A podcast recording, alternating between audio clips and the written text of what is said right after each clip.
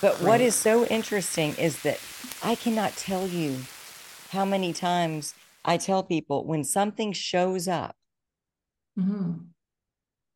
and it's making you uncomfortable, rather than get upset, what if you went, oh, How exciting. coming? how's this going to work Yeah. itself out?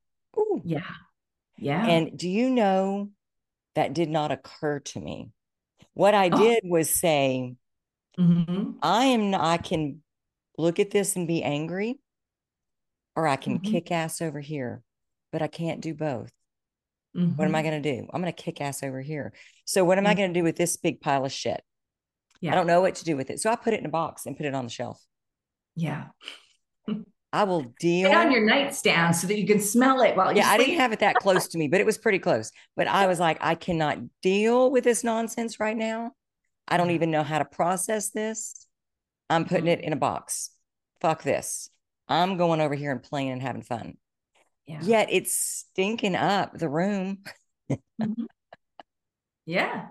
And then we didn't talk about it because we didn't have time today. Right.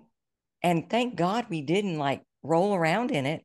We it just got resolved right here In this in this moment. Thank you, conversation that had you just nothing to do coached me live.